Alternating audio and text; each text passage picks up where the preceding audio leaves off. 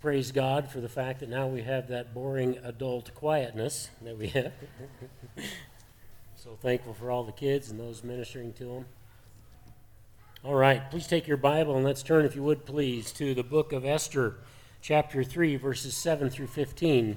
Esther, chapter 3, verses 7 through 15 is where we'll be this morning. Of course, I want to introduce that with some comments, and we'll get uh, right into the text then. We've been going uh, verse by verse through the book of Esther, and we've come to a place where we find out who the bad guy is, and now we find out just exactly uh, what he wants to do today.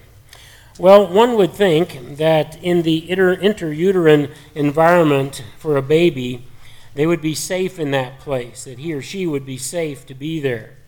But it is not uh, true in every case. It is not true in, in multitudes of cases in our country and around the world. The babies in the womb are not safe. Many babies are reached there and put to death either by chemicals or stainless steel instruments or a combination of the both of both of those designed for one purpose and that is to snuff out their little lives. Biblically to do so, the Bible teaches is an act of murder. Would you turn back with me and let's see that in the book of Exodus?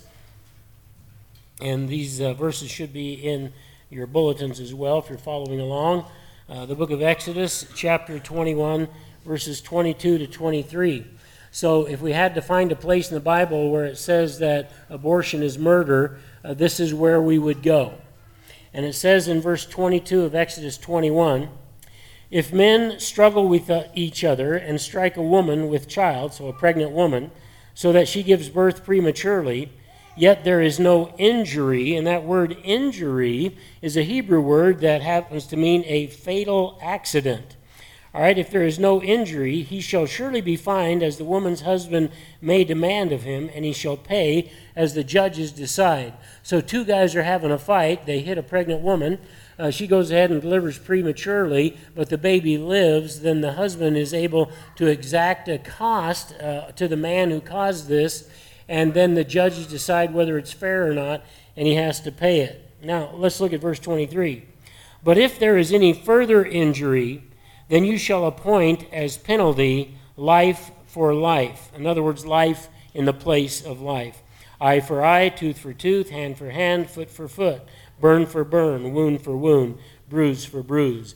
If God did not consider that the life in the womb was, a, was real life and it was a real human being, then these would not apply to a baby that is, uh, uh, if you will, lost through this battle, this fight that these guys have, and she and he or she dies. That's an issue of uh, taking the life of a baby in the womb, and then of course uh, that would demand the person's life who did it. So we can see that it is a capital offense to take the life of someone in the womb. Now, uh, we understand that this is uh, something that happens all the time in our country. It's a problem in our country and around the world. Uh, we also understand that there is no sin that God can't forgive. There is no sin that God will not uh, make us uh, free of in its hold on us. It is my belief that if somebody has an abortion or pays for one, they get an automatic demonic transfer because of the evil of that situation, and that causes problems in their life. Well, this is uh, mind blowing. It is staggering the numbers of innocent children that have been wiped out. And it is, to me at least, especially upsetting, and probably to you, to live in a land where many leaders are supporting uh, this kind of murder of children, and they're inventing laws to make it happen, and they want those who are opposed uh, to this to help pay for it through their taxes. Just recently, somebody in our government at the Washington level uh, said that they were going to go after Texas for making this law that you couldn't have an abortion after uh, the heartbeat. And they said that's not right. And this person actually said, uh, We, as the U.S. government, believe that it is uh, something that is should be ready on demand, and it doesn't matter the situation doesn't matter the, the age of the child, it doesn't matter uh, in the womb, I mean, and it doesn't matter the reason. Anytime, anywhere, by anyone, if they want an abortion, they should be able to have it. And uh, we know that our taxes help pay for those kinds of things. And to us, it is abhorrent. It is the taking of life, and we, we are against it. We believe that the blood of the innocent children cries from the ground for vengeance from God, and God listens to their cries. Jesus is a promoter of life. Satan, the arch enemy of Christianity and of the Lord Jesus Christ, is always promoting a culture of death. Jesus wants us to foster life. Many leaders think nothing about the lives uh, of those that they rule over, and they really don't care. And this is just one example where that is true. There are others. I just happened to pick on that one this morning. There are lots of others where they don't seem to care about the lives of people that are under their control. Well, this is uh, pretty much where we're going to end up this morning in the book of Esther as we understand what happened in this political situation in those days. So you'll remember in Esther chapter 3, verses 1 through 6, uh, that there was a man that was promoted by the king uh, to be the second most powerful person in the entire land of Persia. And uh, he turns out to be an enemy of not only Mordecai, who is the adopted uh, father of Hadassah, or Esther, if you will and so he has decided that since Mordecai will not bow down to him and pay homage to him, and somehow he's saying it's because I'm a Jew that I can't do that, and we looked at that last week how uh, that really, we can't find any precedence for that. As long as he's not worshiping, it probably would have been okay because others did it uh, and bowed down to others and honored them. Uh, so we don't know where he's coming from, but he would not honor Haman.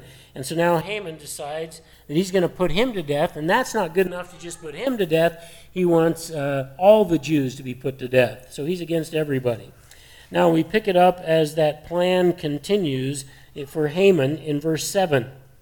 In the first month, which is in the month Nisan, in the twelfth year of King Ahasuerus, his other's, other name is Xerxes, uh, Pur, uh, that is the lot, we'll talk about that, was cast before Haman from day to day and from month to month until the twelfth month, that is the month Adar. Now, what we're saying is they used something like what we saw on the screen this morning. They would cast those, he would have a, div- a diviner look at it, and what he was looking for when is the best date to uh, plan the, the death of the Jews? When should we do that? And that's what goes on for a long time. Verse 8 Then Haman said to King Ahasuerus, there is a certain people scattered and dispersed among the peoples in all the provinces of your kingdom. Their laws are different from those of all other people. Now, what he's talking about is not so much their laws, but their belief system. And that belief system is often talked about in terms of laws from uh, the first five books of the Bible. But he says their laws uh, are different from those of other people, and they do not observe the king's law. So it is not in the king's interest to let them remain. Okay, so what's he have in mind? If it is pleasing to the king, let it be decreed that they be destroyed, and I will pay 10,000 talents of silver into the hands of those who carry out the king's business to put into the king's treasuries. Then the king took his signet ring from his hand and gave it to Haman, the son of Hammedatha, the Agagite, and the enemy of the Jews. The king said to Haman, the silver is yours, and the people also. Do to them as you please. Then the king's scribes were summoned, and on the thirteenth day of the first month, which, by the way, for the Jews is one day before the Passover, and it was written just as Haman commanded to the king's satraps and to the governors, uh, who were each over each province of the uh, and the princes of each people, each province according to its script, in other words, the, the writing of their language and each according to his language, being written in the name of King Ahasuerus, and sealed it with the king's signet ring. Letters were sent by couriers to all the king's provinces to destroy, to kill, and to annihilate all the Jews, both young and old, women and children, in one day, the thirteenth day of the twelfth month, which is the month Adar, and to seize their possessions as plunder in other words, the people that go out and kill the Jews, hey, he wants you to know it's okay with the king. If you kill a family of Jews, whatever's theirs, you just go ahead and take it. That'll be fine. That's the plunder. Verse 14. A copy of the edict uh, to be sent was issued as a law in every province and published to all the peoples so that they should be ready for this day. The couriers went out, impelled by the king's command, while the decree was issued in the citadel in Susa. Now, notice what's going on. The decree is going out. Everybody is learning of this fact that in about 11 months, we're going to have a time when everybody turns on the Jews, and you have the right to put them to death and then take whatever is theirs. The news goes out. And remember, Ahasuerus is in the citadel, his uh, palace for the winter months. He's there, and this is where the decree goes out. It's going to hit the ground there first in Susa. And while the king and Haman sat down to drink, the city of Susa was in confusion. So, an edict has gone out to kill hundreds of thousands of people who are innocent, and the king and Haman decide what they need to do to sit down and have a few drinks together, and it's business as usual, while the rest of the city is absolutely in confusion and up in arms. Can you believe what this says? I'm sure is their attitude. All right, let's go back and look at this a little bit closer. In verse 7, we learn it is not God, it is not God leaders consult when they are planning to do evil to others. It is not the God of heaven that the leaders consult when they're planning to do evil and wicked things to other people. So if something evil and wicked comes out, you can guess that the people that designed that did not consult God to do what they're going to do. And so here I am using the word God to represent the biblical Godhead, the Father, the Son, and the Holy Spirit. And remember, they have always existed. There's never a time when the three in one have, have not existed. They've always been around. Jesus, however, at this time would be in his pre incarnate state. Doesn't have a body yet, but he will uh, when he comes for his uh, first advent. But Jesus, in our case, as we focus on him, uh, does not give out decrees to do evil and wickedness. And uh, my definition of evil is built on what the Bible says is evil not what modern man today saying is, is saying is evil. So, I have really narrowed the definition of evil because I, we don't agree that what some of the people are calling evil is evil, and we don't agree that what some of the people today are calling good really is good. We're in that position in this in this time of our life where there are people calling that which we believe as evil and we call it good and they have other things they want us to believe that we say is evil and they say it's good. So I'm narrowing the definition of evil and at the same time have broadened it where the world is concerned because they call what is good evil today and what is evil they're calling good. Everything has been flip flopped uh, and they're on different sides. There has been a complete paradigm shift in this area in our culture. And we can't understand as Christians why do you think it, it is not evil, uh, say, to abort children? Why don't you think that you shouldn't do that and that it's good not to?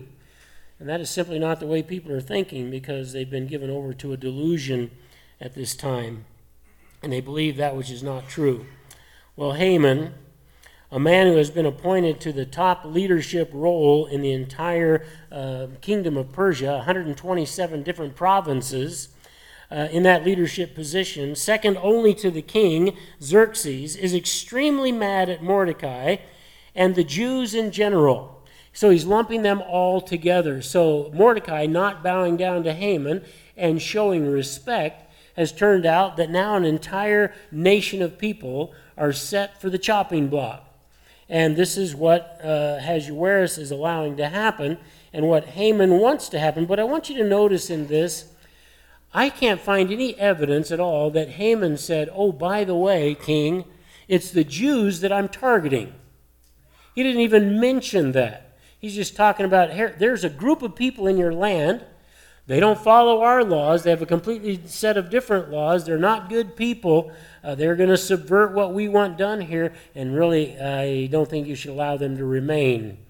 Well, when you're one of the largest, if not the largest kingdom in the entire ancient world at the time, where do you think they're going to go?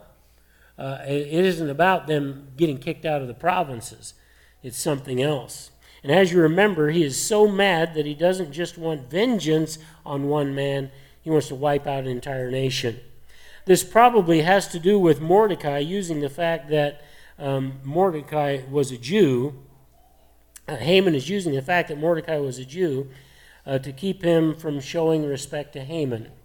And Haman didn't buy it. He said, Well, if that's what the Jews are like, if, if you come from a group of people that can't show respect to somebody like me, Haman, who deserves respect, then there's something awfully wrong with the Jews, so let's just get rid of all of you so this problem doesn't come up again.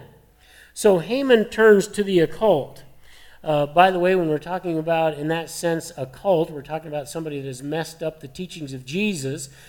Somehow they say he's not completely God or completely man or something else about Jesus.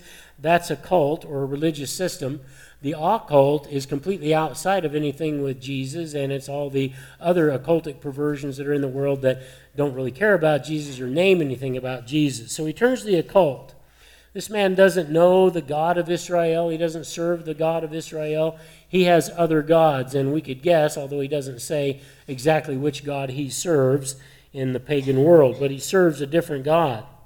And he's going to use the occult to plan the destruction of the Jews. And in order to find out when the best time to kill the Jews would be, he cast what is called the Pur, uh, P U R. And that is a word for lot, so he's casting lots and that would be divination because it's in the hands of occultists. So he would call those that are involved in magic arts, and they would bring the knuckles in of the deer or of the goat, and they would throw those, and then this person would spiritually read what the information is. That's what divination is. Now, Israel does have a thing called the lot, and they did use it. Israel had a lot in terms of two things, and that was two stones, a white one and a black one and they were polished stones. They may or may not have had words written on them. But what would happen is they were kept behind the breastplate of the high priest in a pouch. And when Israel needed a yes or no answer, they would pray to God and say, Should we do this or should we not? Uh, David used that and said, Should we go up against this enemy? The high priest reaches in, he pulls out one of the stones, and they are called the Urim and the Thummim. One of them, the white one, meant yes, and the black one meant no but he couldn't tell by feeling them without looking which was which. So uh, that would be the lot that was cast, and they believed, as they should have, that that lot came from God. So uh, let's look at how, pro- how they would use that in Proverbs uh, chapter 16, verse 33. And this is just one instance of many. And he's talking about the lot here, the lot of God, the lot of Yahweh, not the lot of pagan gods. It's purely demonic the other way. And it says in Proverbs 16:33, "The lot is cast into the lap, but its every decision is from Yahweh. Its every decision is from the Lord." Now, what we need to understand here is that this pagan guy by the name of Haman, when they cast these knuckles to find out when to kill the Jews, uh, he may think his gods are in control of everything, but they are not. Now, they may have picked the day, and that's going to work into God's plan, but if God doesn't allow it, it's not going to happen. But every decision comes from the Lord. He is in control of everything that happens and everything that's going to go on. Uh, let's look at another place uh, that I have outlined again in Acts 1.26. And remember that uh, the Lord Jesus Christ uh, has, has reappeared to them. He's gone back into heaven. And so uh, they could pray, they could ask God to tell them, but they choose to use the lot to find out who is going to replace Judas Iscariot, who uh, died in the field of blood uh, as he hung himself because he had sold out Jesus Christ, felt guilty for that. Who's going to take his place? We need somebody. Well, two men's names came up. And it says in verse 26 of Acts 1 And they drew lots from them, for them, and the lot fell to Matthias and he was added to the 11 apostles. So now we have 12 again. All I want you to see is that if the lot is used of God and it's God who's directing it and they're praying to God, that's not a bad thing. There are people using uh, the lot to, dis- to one of our churches uses it to decide uh, who gets to be the elder that year out of qualified men that have already been picked. Seems to work pretty well for them, and I don't think there's anything wrong with that. They did it in the New Testament. They did it after uh, Jesus was, was already uh, taken out of the way. They're waiting for the Holy Spirit, and they did that. And there's other places. I just gave you one. But when Haman is doing it, there's nothing about praying to Yahweh. He doesn't care about Yahweh. He doesn't care about the Hebrew God. Haman is, is, lost, is casting lots, and he doesn't care what the God of Israel thinks. Haman's lot casting was not to find out what Yahweh wanted, because what he would have found out is, uh, don't touch my people. Uh, rather, his goal and what he wanted had to do with superstition, with the occult. Uh, God was still in control, though Haman didn't know it. He's trying to find out when's the best day, according to the gods, that I need to put these people to death. He finally settles on a day after months of casting the Pur, after months and days of doing that. It says he finally settles on a day, and it is almost 11 months in the future. The lot fell on the last of the month, the month Adar. We're talking about the Hebrew calendar. But Haman's lot casting was not to find out anything but bad things. So, how would you like to know that you, as a Jew, are depending on wicked and evil men who are casting lots to the occult and occultic gods and demonic gods to find out when they can put you to death? How would you further like to know when the edict comes out that you have about 11 months to live if things go the way they think? You know, it'd be bad enough if you just had a few days to live, but now you get to live with this and you get to live with it in every province in the kingdom for 11 months. You know your death is coming. What do we do? How do we handle that? How do you, as a husband, read that edict, or it's told to you or read to you, and you're a Jewish man, and you have to go home to your wife and your kids today and tell them, We are living in a country where somebody has made a decree that in 11 months' time, we're all going to be put to death by our neighbors, and they'll take all our stuff. That'd be tough. That'd be really difficult. But you know that had to happen. Now, in verses 8 through 11, we learn that even without bribes, leaders sometimes agree to terrible things. To terrible things. In verse 8, Haman sets out to inform the king why he should agree to wipe out the entire nation of the Jews. But as you look at verse 8, it says, Then Haman said to King Ahasuerus, There is a certain people that is scattered everywhere. These people are, they're just intermingled everywhere in your kingdom. His idea is we got to get them out of there.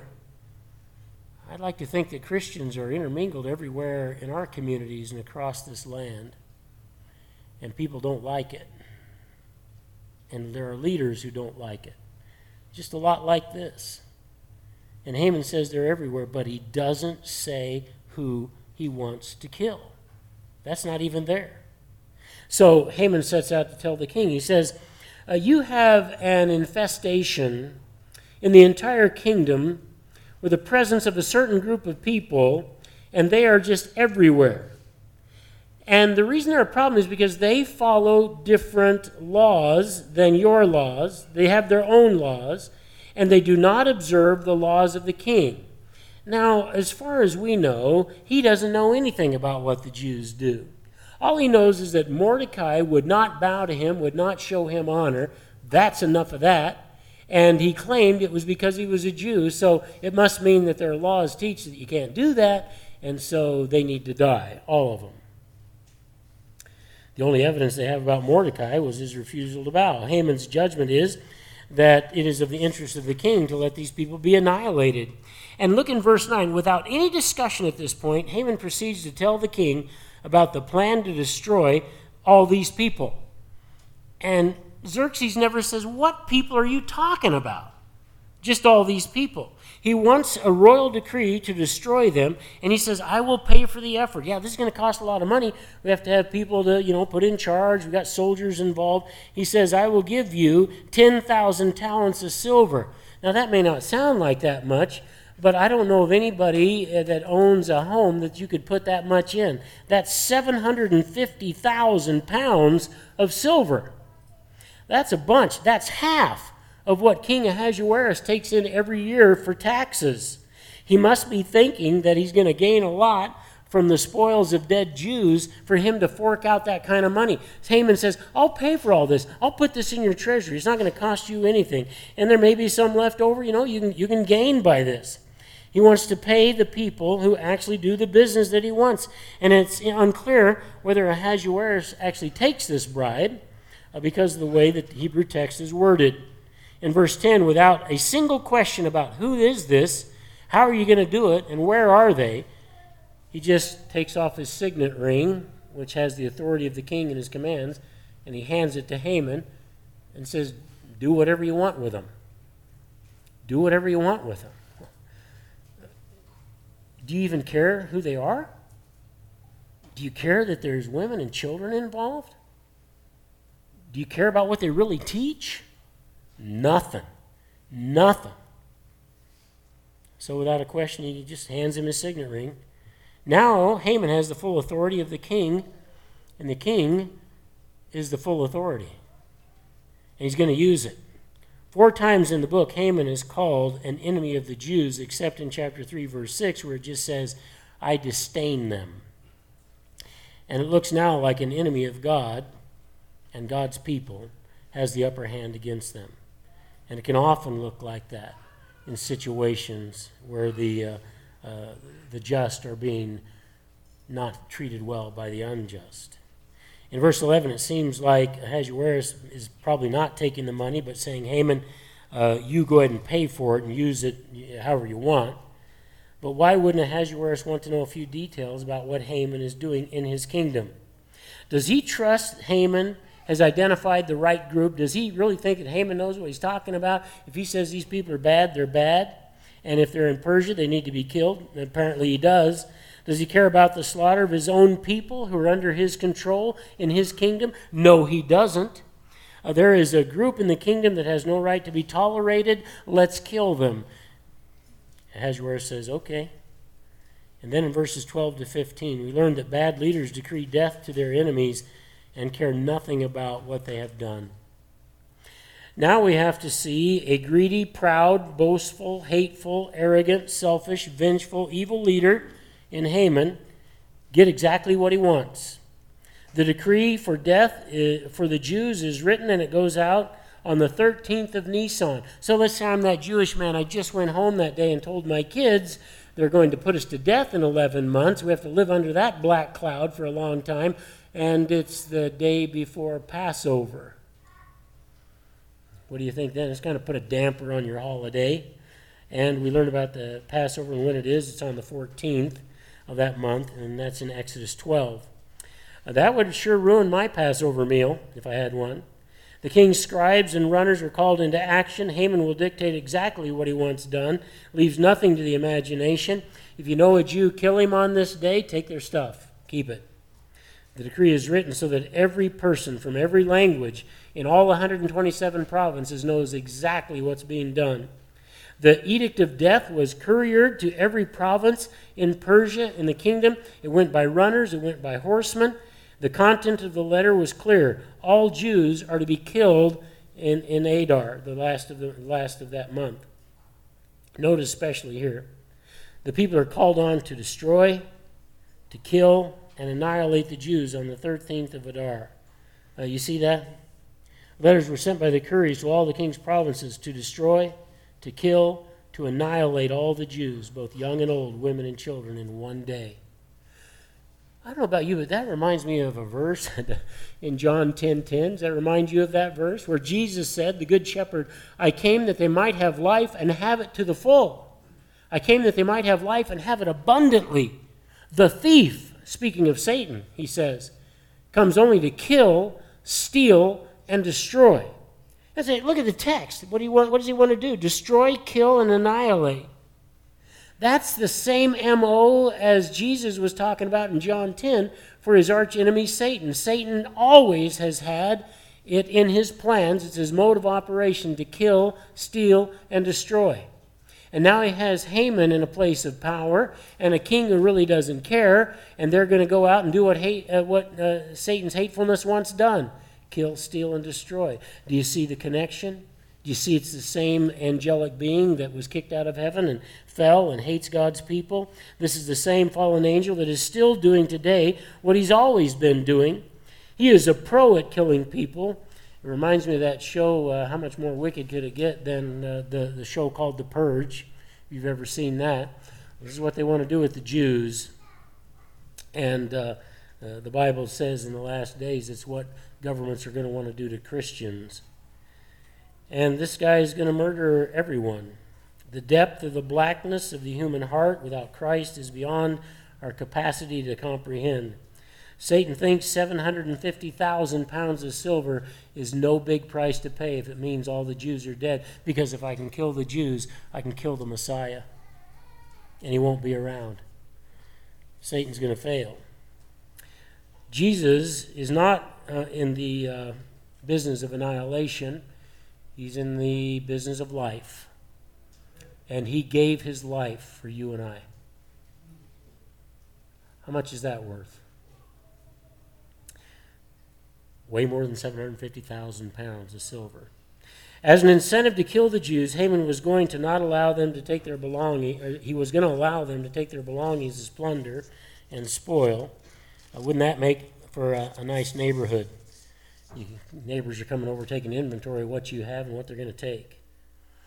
As an incentive, that's what he put out there. In verse 14, the edict was law, and Haman wanted everyone ready to kill on the day that it was decreed by the lot by Pur. The decree in verse 15 was issued at the citadel of Susa. It went out from there. Couriers were there to get the message to the nation's people as quickly as possible. Uh, the news spread